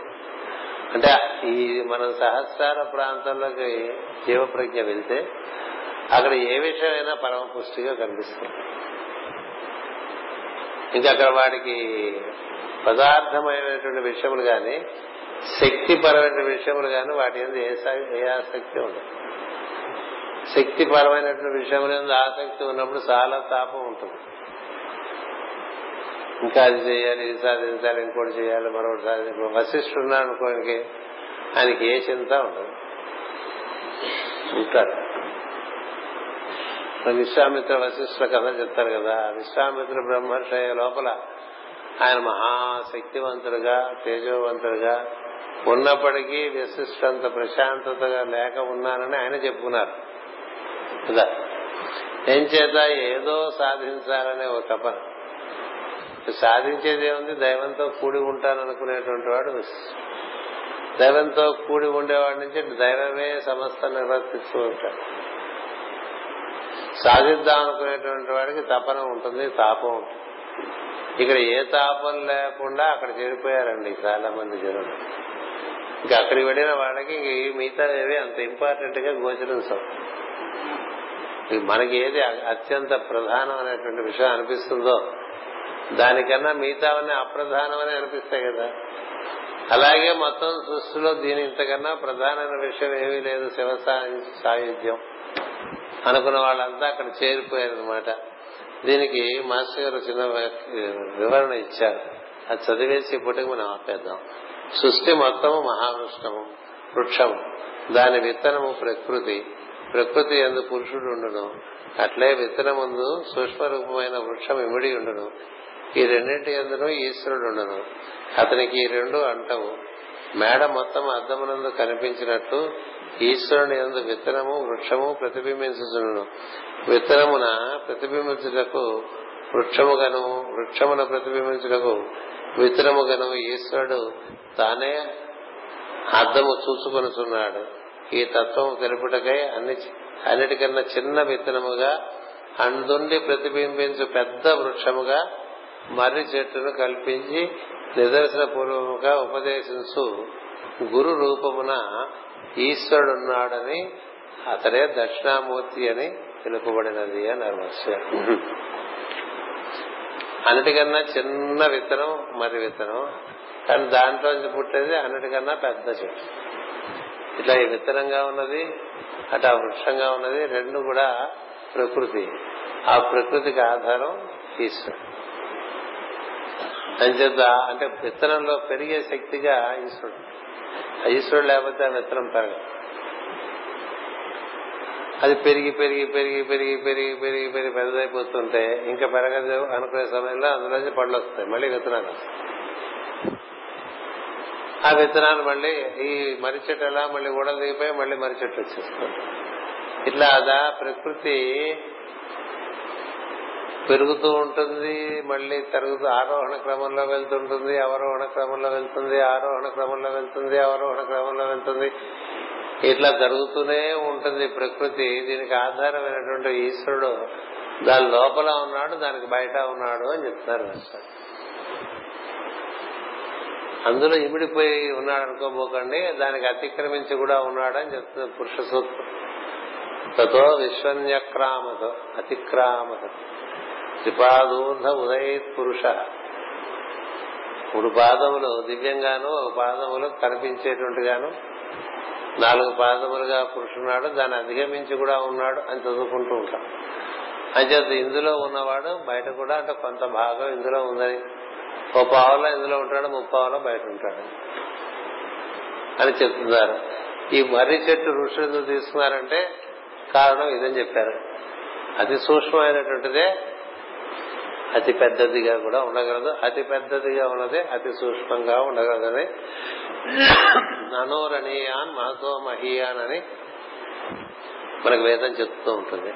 అణువులో అణువుగా అణువులో కూడా చైతన్యం చాలా కదలికలు కలిగిస్తూ ఉంటుంది. దానికి ఆధారమైన మహత్వంతా కూడా అట్లాగే కదిలిస్తూ ఉంటుంది. కదలిక కలగటానికి మూలమైన కదలిక ఆమె మనలో కదలిక చైతన్యం చైతన్యం ఆధారం స్థితి. మనం ఉండటం వల్ల చైతన్యం రకరకాలుగా విన్యాసాలు చేస్తుంది. చైతన్యం వలన ఈ పెరుగుదల తరుగుదల కనిపిస్తూ ఉంటాయి. చైతన్యానికి ఆధారమైన ఈశ్వరుడు కనిపించక దానికి ఆధారభూతమై ఉంటాడు. దానివల్ల ఈ ఉన్నట్టుగాను లేనట్టుగాను కనిపించినట్టుగాను కనిపించినట్టుగాను ప్రకృతి కొంతకాలం స్థూలంగాను కొంతకాలం సూక్ష్మగాను ఇట్లా వచ్చిపోతూ ఉంటుంది. వీటన్నిటికీ ఆధారమైనటువంటి ఈశ్వరుడు దాని కింద చిన్ముద్రతో కూర్చుని ఉంటాడు. అంటే ఏమీ చేయనట్టుగా కనబడతాడో అన్ని అతనే కారణం. అతనే అయి అయ్యాడు అయి ఉన్నాడని మన తెలుపుతారు. వృక్షం ఎప్పటికప్పుడు పెద్దదై దేవతలుగా జీవులుగా వృద్ధి చెందను అందు విత్తనము మాత్రము వృద్ధిక్షేములు లేక నిత్య నూతనముగా అట్లే ఉండును. దాని తత్వము దేవతలను జీవులను గ్రహించు సందేహముల నుండి విమోచనము పొందుతుందరు కనుక ఈ సృష్టిలో ఈ మర్రి చెట్టు కింద గురువు యువకుడుగా మౌనముగా నుండుటయు శిష్యులు వృద్ధులై సంశయములు తీర్చుకున్నటయో జరుగుతున్నది. దక్షయజ్ఞముల సంసార తాపత్రయములు మృత్యువు అనే లక్షణముల బాధలు అనుభవించిన దేవతలు ఆ దేహముల నుండి మెల్లగా బయలుపడి బ్రహ్మోపదేశముచే దక్షిణామూర్తిని ఆశ్రయించుతున్నారు నిలువ నీడ గుహక్షేత్ర ధనాధులతో కదలని చుట్టరికములలో కదలని కలదని అది నిలువ నీడ గృహక్షేత్ర ధనాధులలో కలదని చుట్టరికములలో కలదని గర్వించి దక్ష సంతతి అయి దెబ్బతిని బయటపడి ఈశ్వర తత్వమున నిజమైన నిలవ నీడను కనుగొనిరి అని రాశారు.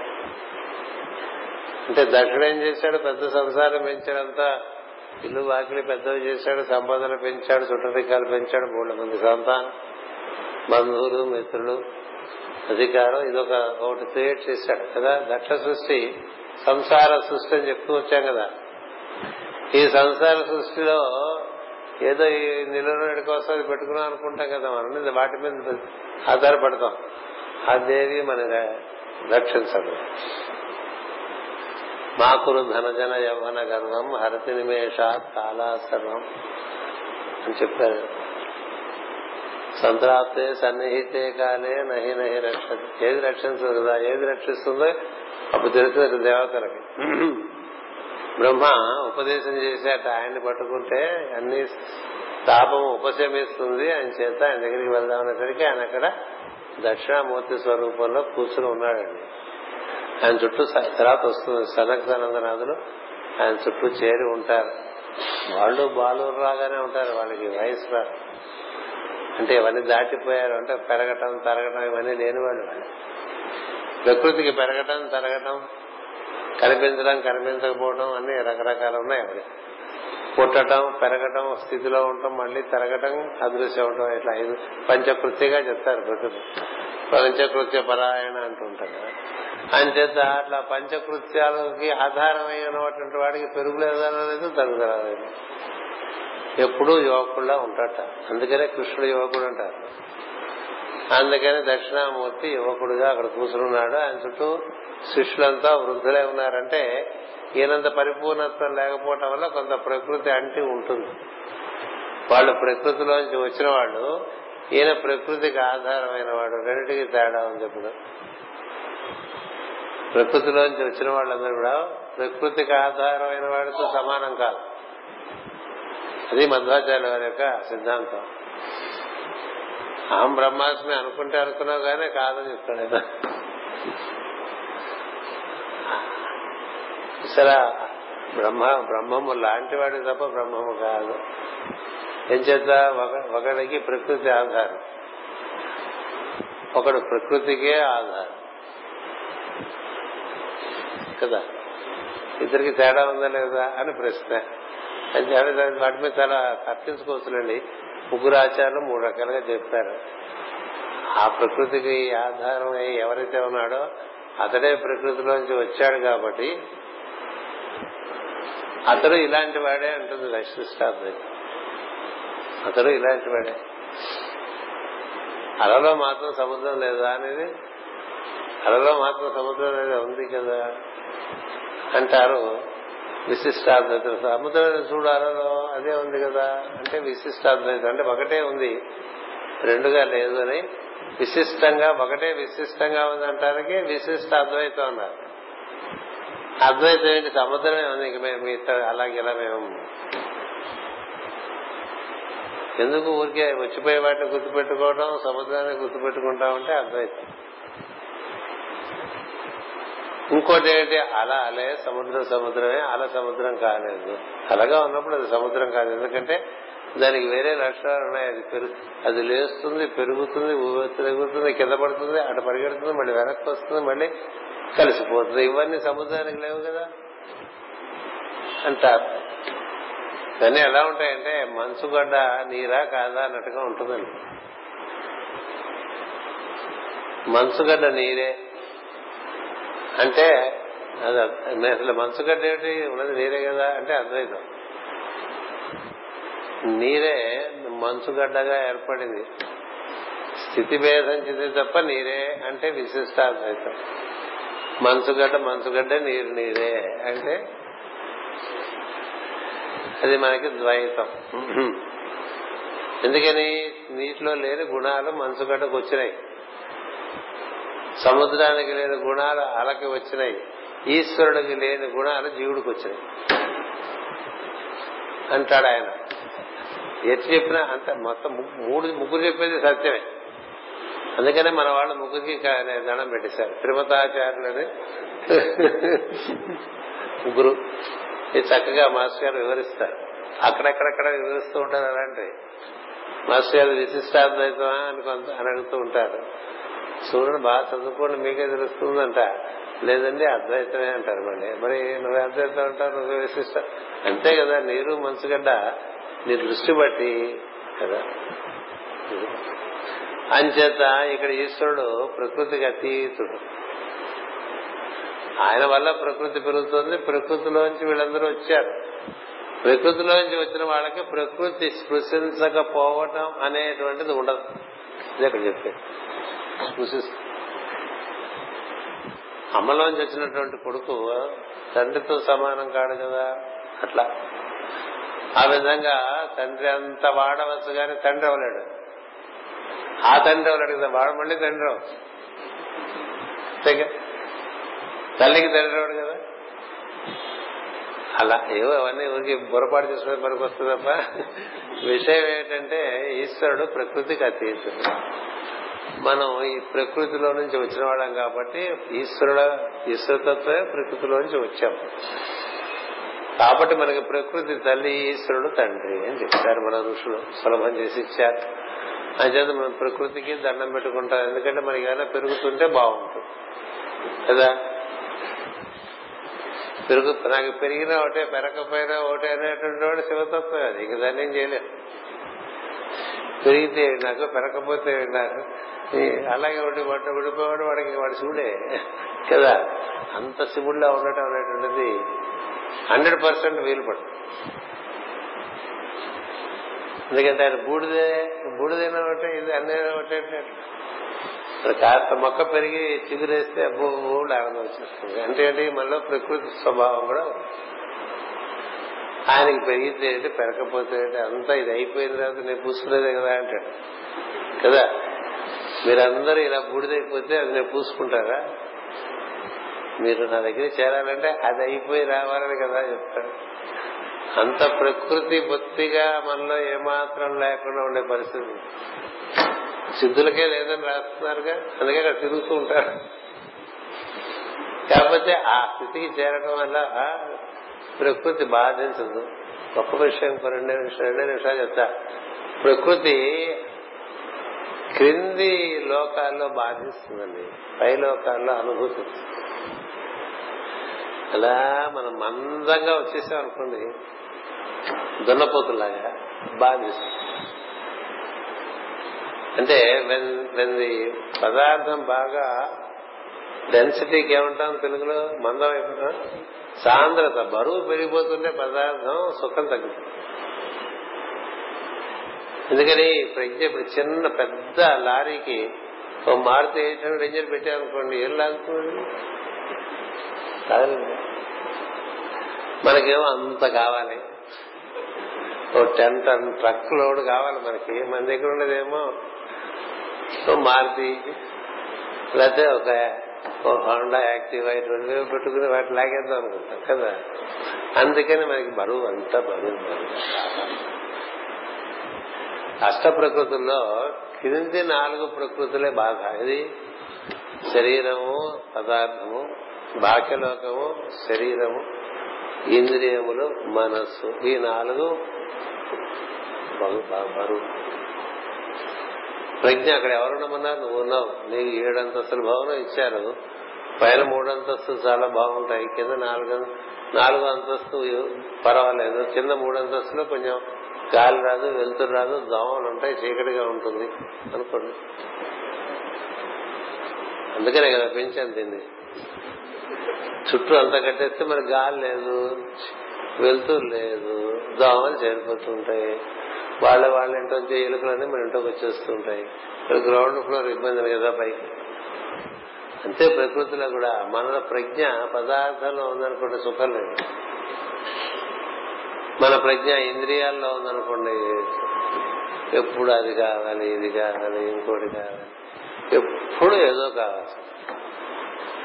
ఊరికే ఉండలేడు ఆదివారం అయినా వాడు ఊరికే వాడు ఆదివారం అవ్వడు కదా అంటే కనీసం నక్కైనా ఈరోజు నేను నరములు ముట్టడం నేను భట్టారక వారము కదా నరములు ముట్టడం మనకి ఆదివారం లేదు ఏ వారం లేదు అన్ని వారాలు ఎప్పుడు ఏదో ఒకటి కావాలి. ఇంద్రియాలు చూసినంతా కావాలి వినదంతా చూడాలి. వినదంతా చూడాలి చూసినంతా కావాలి కదా? తినాలి తిరగాలి ముట్టుకోవాలి. ఇవి ఇక్కడే ఉంటే ఏం సుఖం ఐదింద్రియాలు ఐదు పక్కలకి అలా లాగేస్తాయి. చూడు పాత సినిమాల్లో మనకి వాడికి కొడతాడు చేతి ఈ చేతికి వస్తాడు ఈ చేతి కొత్తాడు ఆ కాలు కొత్తాడు ఆ కాలు కొత్తాడు కట్టి ఆ తాళ్ళేమో అటు నాలుగు పక్కల గుర్రాలు ఉంటాయి ఓ తాడు మెడకేస్తారు ఐదు తాళ్ళు. అందరు తల పక్కకి లాగేస్తూ ఉంటారు. వీడి మధ్యలో ఫైవ్ పాయింటెడ్ సార్ ఇక బ్రేక్ అయిపోయేట్టుగా ఉంటాడు కదా. అలా ఇంద్రియాలు బాగా బాధ ఇంకా ఆ పైన మనసు అదేం తక్కువ. అది పాతవన్నీ తీసుకొస్తుంది మనసు గొప్పదైన గొప్ప విషయం అంటే అది మన సామెత కుక్క తెచ్చేవన్నీ గొద్దులేని. అక్కడ గొద్దులు ఇక్కడ గొద్దులు వెనక ఎప్పుడో పదిహేను ఏళ్ళ క్రితమై అన్ని ఊరికే కూర్చుంటామని గుర్తొచ్చేస్తుంది. కదా? మనసు మెమరీ. మెమరీలో మనం పొందిన కాస్త క్షణిక సుఖాలకు సంబంధించినవి గుర్తిస్తున్నారు అప్పుడెప్పుడో వాడు అన్నట్లు అన్నాడు అనేది మనకి వాడి పేరు గుర్తురాగానే గుర్తిస్తుంది మనసు అది. లక్షణం. ఇంకా అక్కడెందుకు ఆ అరలో ఎందుకు కూర్చుంటే ఇంకొంచెం పై అరలోకి వెళ్తే బుద్ధి. అక్కడ కొంచెం ఎలక్ట్రికల్ లైట్ అది ఉంటుంది. ఇట్లా మిడుగు మిడుగు దీపాలు ఉండవు. మన దీపాలు ఎందుకు గాలి సారిపోతాయి ఆ దీపం ఆరదుగా గాలి. గొప్ప విషయం కదా. తేడా ఏంటి? ఎలక్ట్రికల్ లైట్కి మనం పెట్టే దీపాలకి. ఇవి ఎక్కువ స్పిరిచువల్ అనుకోబోకండి. అదే ఎక్కువ స్పిరిచువల్ ఇంకా ప్రాణాలు చేస్తుంటారు పెట్టి ఇది పెడితే ఫ్యాన్ అయిపోతుంది కదా? Which is more spiritual the light that distance is more spiritual than the fire that that springs up from matter ఇది ఎలక్ట్రికల్ ఫైర్ ఇది ఫ్రిక్షనల్ ఫైర్ ఓ స్వామీజీ ఇట్లాగే చెప్తుంటే ఇది చాలా పుణ్యం అది అని చెప్తుంటే నేను అడ్డొచ్చేసాను సార్. నీకేం తెలియదు దిగొచ్చింది గొప్ప కింద నుంచి పైకి వెళ్ళింది గొప్ప అని అడిగాను. ఏది బాగుంది? దేనికి వెలుగు దాని వెలుగు ముందు దీని వెలుగు కదా? దీని వెలుగుతో మీరు ఎన్ని పెట్టినా ఇది రాదు కదండి. అంటే పైకి వెళ్తున్న కొద్ది వెలుగు ఎక్కువ ఉంటుంది. వికాసం ఎక్కువ ఉంటుంది. గాలి బాగుంటుంది. వెలుతురు బాగుంటుంది. అనిల్ అని అనాలి. పవనుడు పావకుడు అంటారు. ఇప్పుడు పావకుడు అంటే అగ్ని ఇంకోటి పవనుడు. పైకి వెళ్తున్న కొద్దీ నాలుగు నుంచి పైకన్నీ బాగుంటుంది ఐదు ఆనందం. ఆరు నీ నిజ నీ నిజమైనటువంటి తేజస్సు. ఏడు నీ తేజస్సుకు మూలం. అట్లా వెళ్ళిపోతుంది ఇవన్నీ ప్రకృతిలో ఉండేటువంటి అరలు. అంటే ప్రకృతి అరలో ప్రకృతిలోనే ఉండకూడదు అనుకోవద్దు. ప్రకృతిలో కొంత భాగం చాలా ఆనందాన్ని ఇచ్చేటువంటి భాగం. ఆనందానికి ఇవి ఉన్నాయి సోపానాలు ఉన్నాయి. క్రింది భాగంలో ప్రకృతి ఇంకో రకంగా ఉంటుంది.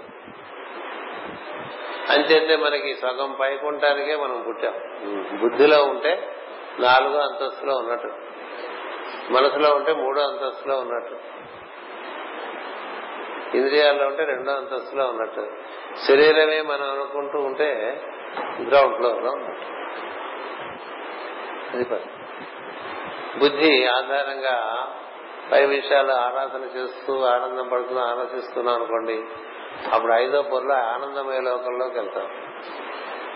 ఆనందమయ లోకంలో నుంచి ఆత్మలోకంలోకి వెళ్తాం. ఆత్మలోకం నుంచి పరమాత్మ. ఇది సోపానం. అంచేత ఏడు అంతస్తుల మేడగా సృష్టి నిర్మాణం చేస్తుంది. దీన్ని తొమ్మిది అంతస్తులుగా కూడా చెప్పుకోవచ్చు పట్లగా అందుకనే మరుతులు సప్తమరుతులు నలుగురు మరుతులు చాలా అద్భుతంగా పనికొచ్చేటువంటి సృష్టి కార్యం చేస్తారు. ముగ్గురు మరుతులు మొత్తం తీసేస్తారు. అంటే మనం హుద్దు హుద్దు వచ్చింది కదా? అది ఈ రకం. తీసేయడానికి ఒక మరుతు పెంచడానికి ఒక మరుతు పైవన్నీ పోషించేది. పైన ఒక నాలుగు పైన పైన ఒక కిందవన్నీ విడిచిపెట్టి. అగ్ని కూడా అంతే. పైలోకంలో అగ్ని తేజస్సు. వ్యాపనం. ప్రజ్ఞ విపరీతమైన వ్యాపనం. క్రింది లోకల్లో మంట. కాలిపోతుంది. మైండ్ ఎప్పుడు బాధపడుతుంటుంది చాలా బర్నింగ్గా ఉందండి అంటుంటాడు. కదా? సమస్యలు. ఇప్పుడు ఎలా ఉంటాయండి సమస్యలు? చచ్చిపోదాం అనిపించట్లేదు. ఎందుకైనా మైండ్లో ఉంటాం చెప్పి ఇక్కడ మాస్టర్ వాక్యం అసలు ఎప్పుడో చిన్నప్పుడు చిన్నప్పుడు అంటే ముప్పై ఏళ్ళ కదా సమస్యాపూరితమైన జీవికి జీవనానికి చక్కని పరిష్కారం మరణము అని రాశారు. అది జీవుడు కోర కూడా రాశారు. ఏం చేత కోరకూడదంటే సమస్యను పరిష్కరించుకోవాలి తప్ప తాత్కాలికంగా ఎవ్రీథింగ్ ఈ సస్పెండ్ మళ్ళీ వస్తే మళ్ళీ అలాంటి మైండ్తో అలాంటిదే తయారు చేసుకుంటారు. అంచేత సమస్యలు సృష్టించుకొని మనసు కావాలంటే బుద్ధిలో కూర్చోవాలి. బుద్ధిలో కూర్చోవడం కోసమే సద్గురువు సమాశ్రయణము సద్గ్రంథ పఠనము ఇవన్నీ భగవంతుని కథలు చదువుకోవటం అవన్నీ ఎందుకు పెట్టారంటే ఈ దరిద్రం నుంచి బయటకు వస్తాం. అదే ఈ దరిద్రంలో ఇట్లాగే ఉండిపోతూ ఉంటాం ఎప్పుడు. ఈ ఎన్నాళ్ళ పైన మళ్ళీ వచ్చినా అదే. ఎందుకంటే నీ మైండే కదా నేను వచ్చింది తిరిగి వచ్చేవాడు వేరే మైండ్ ఏం రాదు నీదే వస్తుంది. ఎవరిది వాడికి స్టేషన్లోనే ఇచ్చేస్తారు. కదా? మళ్ళీ అది పట్టుకొచ్చేస్తాం. అందుకని నీ మైండ్ నువ్వు పరిష్కారం చేసుకోవాలి. వీళ్ళందరికీ పాపం వెళ్ళారుగా? శుచి స్నాతులు అంటారు సరే అట్లా గగలో మునిగారు. ఆనందపడుతున్నారు. అనంతమైన ఆనందం ఇచ్చే విషయాలు చూశారు అక్కడ. కదా? ఆ సుగంధాలు కానీ అక్కడ ఉండే ఆ గాలి కానీ ఆ వనములు కానీ అక్కడ అనుభూతి పొందటం ఆ తర్వాత దర్శనం అవటం. ఆయన చుట్టూ కూడా మనం ఎప్పుడు కోరుకునేటువంటి మహాసిద్ధులందరూ ఆయన చుట్టూ కూర్చుని ఉంటారు. అవన్నీ మన శిరస్సులో దక్కుతాయి. కానీ మనకు అలా ఉంది మన బుర్రను మనకు తెలియదు కదా? అట్లా సృష్టించాడు అది ఎక్కడో ఉన్నాడు ఇక్కడే ఉన్నాడు. కొంచెం పొట్ట పైకి వెళ్తే చాలు బాగుంటుంది మన పొట్టకు బాధ అప్పర్ బాధ ఏమిటి? డయాఫ్రమేగా? దాని పైన దాని పైన ఉంటే చాలు. ఈ మనోభావాల్లో ఉండటం కన్నా దైవీ భావాల్లో మనసు చొప్పించడానికి ఎక్కువ ప్రయత్నం చేస్తూ ఉంటే క్రమంగా అది అలవాటు అవుతుంది. అక్కడి నుంచి మనకి కొంచెం పరిష్కారాలు బాగుంటాయి. అంచేత ఈ దక్షుడికి నుంచి బాధపడ్డ వాళ్ళందరికీ అహంకారం చేత కలిగే బాధ. దాంట్లోంచి వాళ్ళందరూ ముందు వెళ్ళాల్సిన చోటికి తీసు ఎవరు తీసుకెళ్ళాడు బ్రహ్మదేవుడు తీసుకెళ్ళాడు. కదా? అందుకని బ్రహ్మోపదేశము అన్నారు. ఏది? ఈశ్వరుని చేరటానికే బ్రహ్మోపదేశం. అదే ఇస్తారు మనకి. ఎవరు ఉపదేశం చేసినా దైవం శ్రీకైవల్య పదంబు చేరుటకే ఉపదేశం. అంతేగాని ఇక్కడ ఇంకా అవి సంపాదించుకుందాం ఇవి సంపాదించుకుందాం అప్పించుకుందాం విపించుకుందాం ఈ పదార్థమైన విషయాల్లో కానీ శక్తిపరమైన విషయాల్లో కూడా కానీ కాక శక్తిపరమైన శక్తివంతులు కూడా నశించారు. ఆత్మవంతులు ఎప్పటికీ నశించరు అని మన పెద్దల యొక్క అవగాహన. అంచేత పదార్థం కన్నా శక్తి గొప్పది. శక్తి కన్నా ప్రజ్ఞ గొప్పది. అంచేత ప్రజ్ఞామయ లోకంలోకి వెళ్ళటం అంటే శిరస్సులో ఉండటం. అందుకనే శ్రీకృష్ణుడు శిరస్సులో ధ్యానం పెట్టాడు. భూమధ్యంలో చక్కని వెలుగును దర్శనం చేస్తూ ఉంటా అని చెప్పాడు. ఒక నిశ్చలంగా ఉండేటువంటి ఒక జ్యోతిని దర్శనం చేస్తూ ఉండు. అదే సత్యం అని చెప్పడానికి తత్సత్ కృష్ణుడు కూడా మంత్రం ఇచ్చాడు. భగవద్గీతలో. ఓం అంటే ఊర్ధముఖం అయిపోతాం ఇక్కడ తత్ సత్. ఓం తత్ సత్. ఓం తత్సత్ అనేటువంటిది కృష్ణుడిచ్చిన మంత్రం. అది రోజు ఇక్కడ చేసుకున్నాం అనుకోండి అప్పుడు ఏం జరుగుతుందంటే మనం డైరెక్ట్గా ఆరో అంతస్తులో కాసేపు కూర్చోవడం అలవాటు చేసుకుంటాం. ప్రార్థనని చేస్తున్నాం అనుకోండి నాలుగో అంతస్తులో కూర్చోటం. నాలుగో అంతస్తులో కూర్చుని ఐదు ఆరు ఏడు అంతస్తుల్లో ఉండేటువంటి వైభవాన్ని మనం ఆరాధన చేస్తూ శబ్దాల ద్వారా వెలుగు పుడుతూ ఉంటుంది. ఆ వెలుగును దర్శనం చేస్తూ ఉండాలి. అందుకని స్తోత్రాలు. అలా దాన్ని ఆ శబ్దం ఉచ్చరిస్తుంటే శబ్దం కారణంగా వెలుగు పుడుతుంది అలాంటి శబ్దాలు ఇచ్చారు వాళ్ళు. అవన్నీ ఛందోబద్ధమైనటువంటివి మంత్రభూతమైనటువంటివి. అందుకని పిచ్చి పిచ్చి వాళ్ళు రాసినవి చదువుకోకూడదు. సిద్ధులు రాసినవే చదువుకోవాలి. మా ఫ్రెండ్ రాశాడనే చదువుకోదు మీ ఫ్రెండ్ వాడు సిద్ధులైతే ఇష్టం. అందుకని వేదవ్యాస మహర్షి ఇచ్చినవో శంకరాచార్య వారు ఇచ్చినవో వేదముల్లో ఉన్నటువంటి సూక్తములు ఇవే. ఆ అక్షరములు ఉచ్చరిస్తున్నప్పుడు ఆ ఉచ్చారణ నువ్వు వింటూ ఉన్నట్టయితే నీ లోపల ఆ వెలుగు అట్లా అట్లా చూడండి దీపావళికి మనం చుట్టూ చూస్తూ ఉంటే అట్లా వస్తుంటే అట్లా వెలుగు పుంజాలు పుంజాలుగా వస్తూ ఉంటుంది. అట్లా సౌండ్ అటర్ చేస్తూ లైట్ షో చూస్తూ కూర్చోవటమే సేపు అంతేగాని ఇంట్లో ఏమో పిచ్చి పిచ్చి ఆలోచనలు కలగకుండా అప్పుడు ఏం జరుగుతుంది? మనం ఐదు ఆరు ఏడు మధ్య తిరుగుతూ ఉంటాం. నాలుగులో కూర్చుని ధ్యానం చేస్తున్నాం అనుకో ఆరులో కూర్చుంటాం. అలక్ నిరంజన్ అలా ఒకసారి ఓ